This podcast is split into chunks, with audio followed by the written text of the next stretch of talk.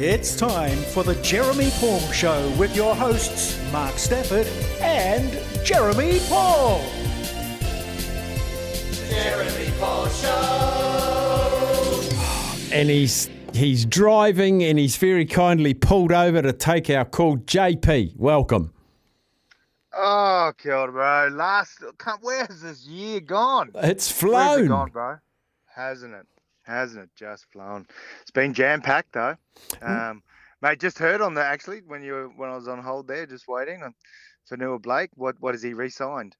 Yeah, so he said yesterday, well, he requested a release immediately on compassionate grounds. Um, the club had a Zoom uh, call with him last night because he's uh, representing Tonga in the United Kingdom at the moment. Um, and now it's come out and they've obviously had uh, reconciliation. It was nothing against the Warriors, it was more his parents were crook over in Australia and he wanted to spend more time with them.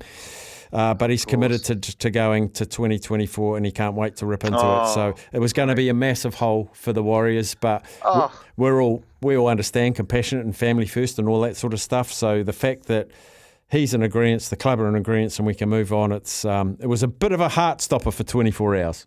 Oh, mate. A- arguably the. I mean, look, Payne Haas, uh, Fisher Harris is up there. Obviously, Travis Leota, uh, two Penrith props, but for Fonua-Blake, wow, Mm. what a leader, what a player. Um, actually, a little funny story about him, bro. Um, it would have been about seven years ago now, seven eight years ago. Um, before he made it with Manly, I Mhm. was at this um, Tongan Invitational sort of rugby carnival, and it was all like in Sydney and I saw this saw this young kid there, and mate, his legs were as wide as what he was as tall. Like he was just enormous. I walked straight up to him and said, "Mate, you want to come play for rugby with me next year?" Like I didn't, I'd never seen him play. it was at, it was Fonua-Blake. That's who it was. Like I saw saw him seven years ago at this thing. He goes, "Nah, bro, I'm I'm league. I'm just playing here for the day." I was like, oh, "Okay, cool." Then I see his face playing for Manly the following year. Like I was like. Oh yeah, no mate, he was massive. He was a big kid too. God, nah, so good. Great news for the Waz. Up the Waz. So Um, good. Looking back, let's let, we'll talk about the World Cup. uh, Actually, no, we'll talk about the World Cup final now. We'll talk about the World Cup final now. Um, it was hard for Kiwi fans to swallow, but I, I think we all realised that three months ago we thought the quarter final might be us. Um, that'd be the best we could do to get within one point in the World Cup final. I still give it a tick for the year.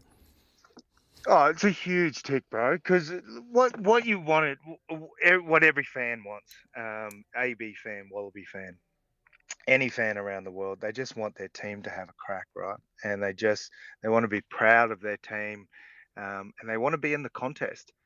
And as soon as that yellow turned to red with Sam Cane, I was I was watching it, and I, I felt you could feel it in the TV, couldn't you? Mm. You could just feel it, like you almost wanted to burst into tears yourself.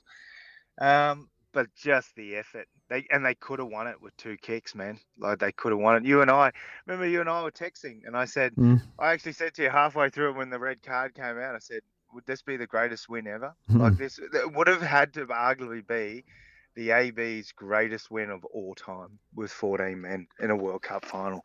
Um, but fell agonising close, mate. Like you, could not ask for more of an effort, um, more of a game.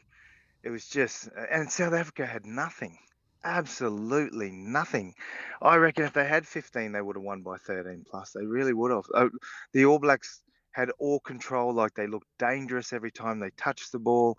But they were just lacking that extra person, right, at the breakdown, or lacking that extra person in defence. So it was a tremendous effort, man. I, I as a as a AB fan, because I am an All Blacks fan, um, I could not have been more impressed. Could not have been more. Impressed. You'd be a supporter for the 20 minute red card then? Mate, I, I, I said that. I said we said- we spoke about this multiple times Mm. during the year, mate. Like, and I said I, I I was always a big. I thought I think that's right because it just impacts on a game too much, man. Like, yep, twenty minutes. You because statistically, because they scored all their points, right? Like they scored all their points when it was yellows. Um, so in terms of a, a red card only being 20 minutes and having that ability for a team to field 15 players, then the contest isn't taken away. Like we've still got a contest. So I yeah, I I really urge the IRB for the next World Cup, even for internationals, to be able to convert. If we're going to go so hard on on all this, um, with respects to the head injuries, which we need to, um, yeah, you, we we've got to look at the, the the red cards and how much it impacts on the contest of the game.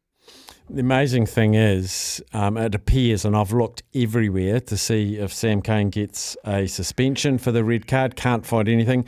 Jesse Kriel didn't go for an HIA. Um, yeah, yeah. It, it's quite amazing, yeah, isn't it? What gets lost? Yeah, yeah. No, it really does. And look, I, to be honest, I, I, I thought I felt, um, and th- this is where they got to talk about the mitigants, and they got to they've got to get this process right too. I believe when they uh, look, I like the way now they're at least trying to explain or, or trying to go through the motion of the tackle, where the defensive player was, how the attacking player was dropping. I just felt that he was he, he, when you when you're in a split second decision like that and your footwork of a back, as particularly against a forward, and he just he, it was there was no real momentum going in with his shoulder. It was just that he came onto a shot. I felt it was like a front tackle, if that makes sense. You know how in rugby league they try to wrap the ball up in their chest mm. um, and shoulder region does sometimes contact the player's head, but I didn't feel like it was a, a launch towards the head. I really didn't. I mean, it didn't look great. It never looks good. But in terms of the mitigants, I, I still don't feel it was a red card personally. A um, lot of questions coming through, JP, about the Wallabies. Uh, obviously, a disappointing year. Um, actually, I got a very early one from Mikey, knowing you'll be on today. Staffy, for the great Jeremy Paul, all credit to him for backing Eddie Jones to the hilt consistently on this show. But surely he must be a little bit disappointed in his actions up until now. Doesn't leave the Wallabies in a great space. Other than other than that, the best of JP and his family over summertime. There you go. Um, so yeah, oh, the, sure, the, the Eddie stuff. Um, are you disappointed how it's finished up? Oh, absolutely. Yeah, no, mate, you spot on, bro. Thank you. Um, and safe travels over the over the festive season for your whānau too, my man. Um, look, I, yeah, uh, you, how could you not be, Steph? Mm. Um, look, I look, I was actually the funeral I was at yesterday. Um, actually, I'd, I'd, love to mention this very quickly. It was for Gary Quinlivan. He was our gear steward for the Brumbies, bro. Mm. So our gear steward, he was 66 when he rocked, or no, 60 when he rocked up. He just retired, and he goes, "How can I help?" 28 years later, he works for not one cent. Didn't work for a cent. He was our gear steward. Traveled the world, did everything, and he was like a grandfather. You know what they did yesterday? There's been 256 Brumbies that have played, and yesterday they all get a cap with your number. I'm number 38, and Gary Quinlivan was given double zero. So he's the first person to never have played for the Brumbies to have been awarded a cap. Oh, so it was um, that yeah, gives me goosebumps, mate. oh, mate, it really does. Like, and you look at the people within your organisation, and and that's the thing. Like Eddie um, talking to a lot of the like I was talking to a few of the the, the current Wallaby players who are Brumby players and um, who were over at that World Cup and yeah, they, look, they were all excited to have Eddie. Mm. They, they, they, were excited themselves because they've they'd heard of of the impact that he would have, but it just didn't work, and it's incredibly disappointing, mate. Incredibly, and it's and it looks it just looks really pathetic on how we're and on how it's been played out too as well. Like it's between Hamish McLaren, the chairperson. Um, like when you got a person who is not taking it didn't work. Like let's let's just put that down right now. Did not work. The Eddie Jones fiasco was an absolute debacle. So someone's head's got to roll, and the chairperson is refusing to take responsibility. So, mate, this is a drama that's I think that's going to that's going to continue to play out for another couple of weeks yet, which is disappointing. One concern I've got, and like I, I, I really respect your opinions and you as a person, and you've always said Eddie Jones is a good coach and he's been a good guy. My fear is like. Yes, his last 12 months has been a shambles. I don't really want to taint it on his coaching career, on his whole career. I agree. I, mate, I 100% agree, mate. Look, he, he made some poor decisions. Again, if Will Skelton or Taulavega Tupu weren't injured and we got past the quarterfinals, none of this would be a discussion, mm. right? Like if we made the quarters, maybe got past England, semi final, everyone would have been happy. Absolutely happy. Yep, we Eddie, you've backed the right people. So it really is a game of millimeters, though, right? Like he's made these decisions, but in saying that, though, you do look at the assistant coaches he had. He had two rugby league guys, um, which I thought was odd decisions, particularly Matt Hodgkinson, who was the defensive coach who'd never coached rugby before. But I think that's actually um, an indication on just who won't work with Eddie Jones. So whether or not his hard nosed approach over, you know, a couple of decades now, maybe nearly nearly three decades, is maybe that's just worn thin and he can't get the assistance that he needs. So potentially, mate, like this is sort of something that um, was always going to happen by bringing Eddie Jones back. And like the person you got to feel sorry for here too is Dave Rennie. Mm. Like you know he was like he's pretty much been Ian Fostered, right? Where no chance of of getting the the Rugby World Cup. Well, actually, mate, I'm sorry, but I think he probably would have gone further than Eddie Jones, right? And again, I'm a staunch supporter of Eddie, but you know, again, results are what dictates everything, as well as you can sort of look at the the different things that have that have applied more pressure in different areas of this whole debacle, like his assistant coaches, like the media barrage that he's sort of going back at him. Like I just, it just all is becoming very ugly, isn't it, bro? Mm. What's next? Um, th- th- Steve Hansen. Steve Hansen for Wallabies coach. That's yeah. what's next. Hansen. Ian Foster. No, Ian Foster for coach, no? What about Hansen and Foster? Oh yes, baby. Um, that that would be that wouldn't that just be amazing? Actually, I'd love to know what what the All Black or the New Zealand um, whānau think about that. Actually, like what what would they think about another New Zealand coach, someone like an Ian Foster or Steve Hansen? Because you got to because the strong Wallabies is is is beneficial to the All Blacks, right? Like it's there's no we can all agree on that. Everyone agrees so on that. Yeah, yeah, yeah. We we need it like and and the All Blacks need strong Wallabies, particularly like you know going into these sort of Northern Hemisphere battles. Is they need more than just the South Africans to play against. They need a strong Wallaby side, and just whether or not it's a little bit like us with the Warriors, right? Like in the NRL. Like I think um, I think there's if there's any chance. But oh, look, why? But why would you jump on that ship though, bro? Like, mm. why would you seriously jump on that ship because you've seen some great coaches just absolutely ripped apart. So, mate, I, I don't know too where from here. I really don't. Like, uh, I, no Wallaby, no no Australians are putting their hands up. Well, not putting their hands up. We don't have anyone. Larkham, or is he better off assistant initially? No, look, he's he's better off staying with the Brumbies at the moment. He's he's got to he look he, he did incredibly well with Ulster over in um, over in Ireland and um, oh sorry Munster and then they're sort of coming back here to obviously another solid season, making the semi final last year. And I just feel like if he got some really good momentum with the Brumbies over the next couple of years, he could he'd be a wonderful Wallaby coach.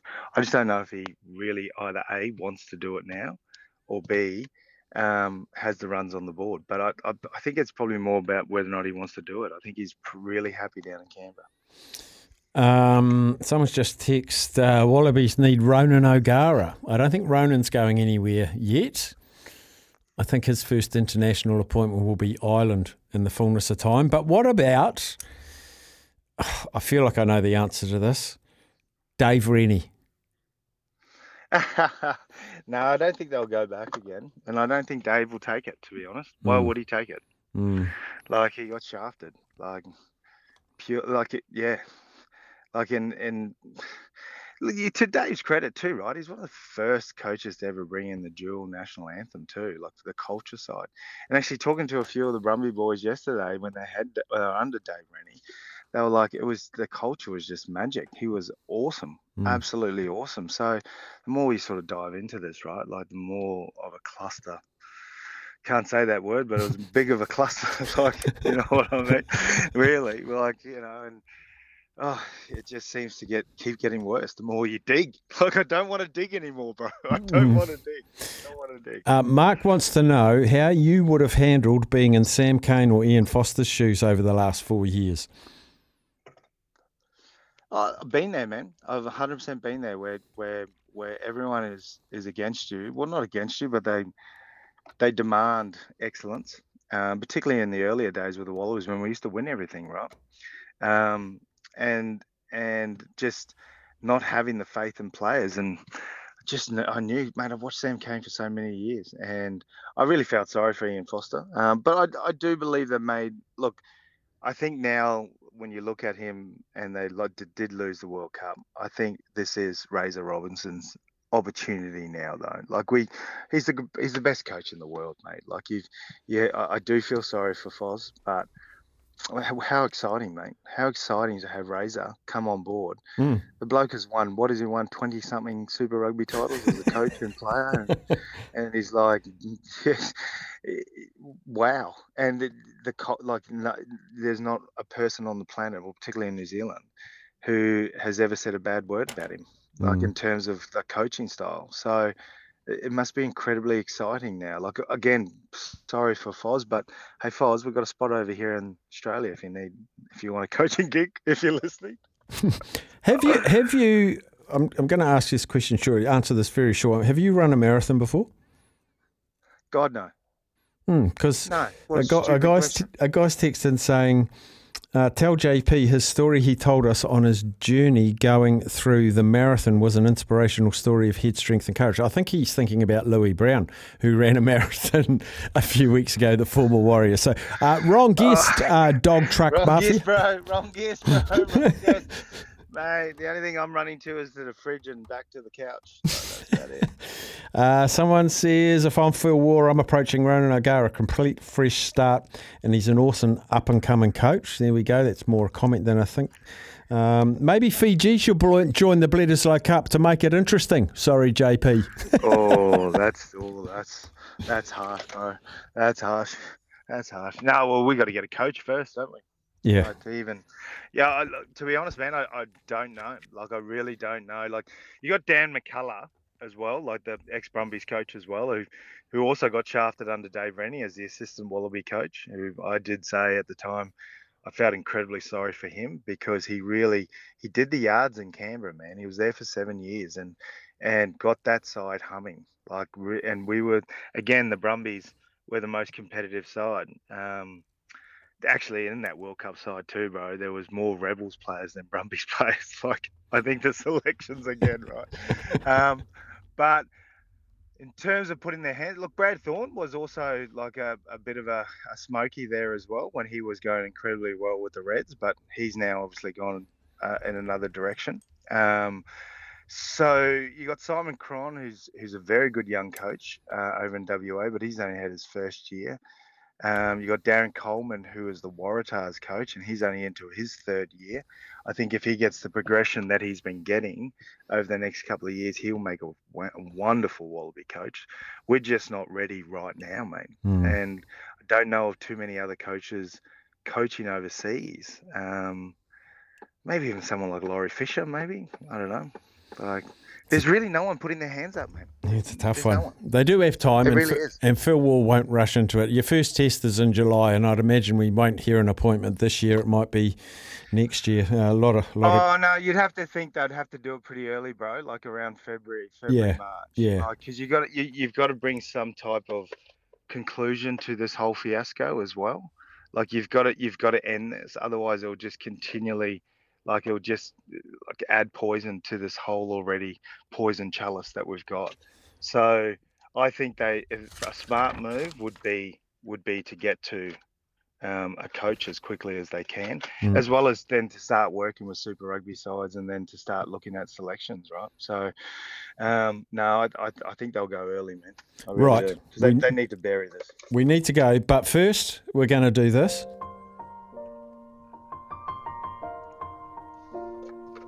Text messages from the listeners to Jeremy Paul. It's been a long I'll miss your humour and your bros. Have a great Christmas from Andy. Thanks for the funny stories and the serious stuff. Looking forward to the footy next year. Kia kaha from Jeffrey. And from Ben. First time texter, but I just wanted to say thanks to my favourite Mozzie have a good one with your family. And there's a lot more like that, JP. You're awesome to talk to every Friday. You pull over in the car. You talk to us when you've got COVID. You've talked to us when you're 12 hours from becoming a new dad. You're a dead set champion, our famous former Wallaby. Thanks, buddy. It's been awesome. Oh, thank you, man. It brought a little tear to the eye. Thank you, Fano. Appreciate it. Can't wait for next year. That's Go the Wars. up the wires. Jeremy Paul Show. Jeremy Paul Show for maybe the last time, but we might get him back just before Christmas.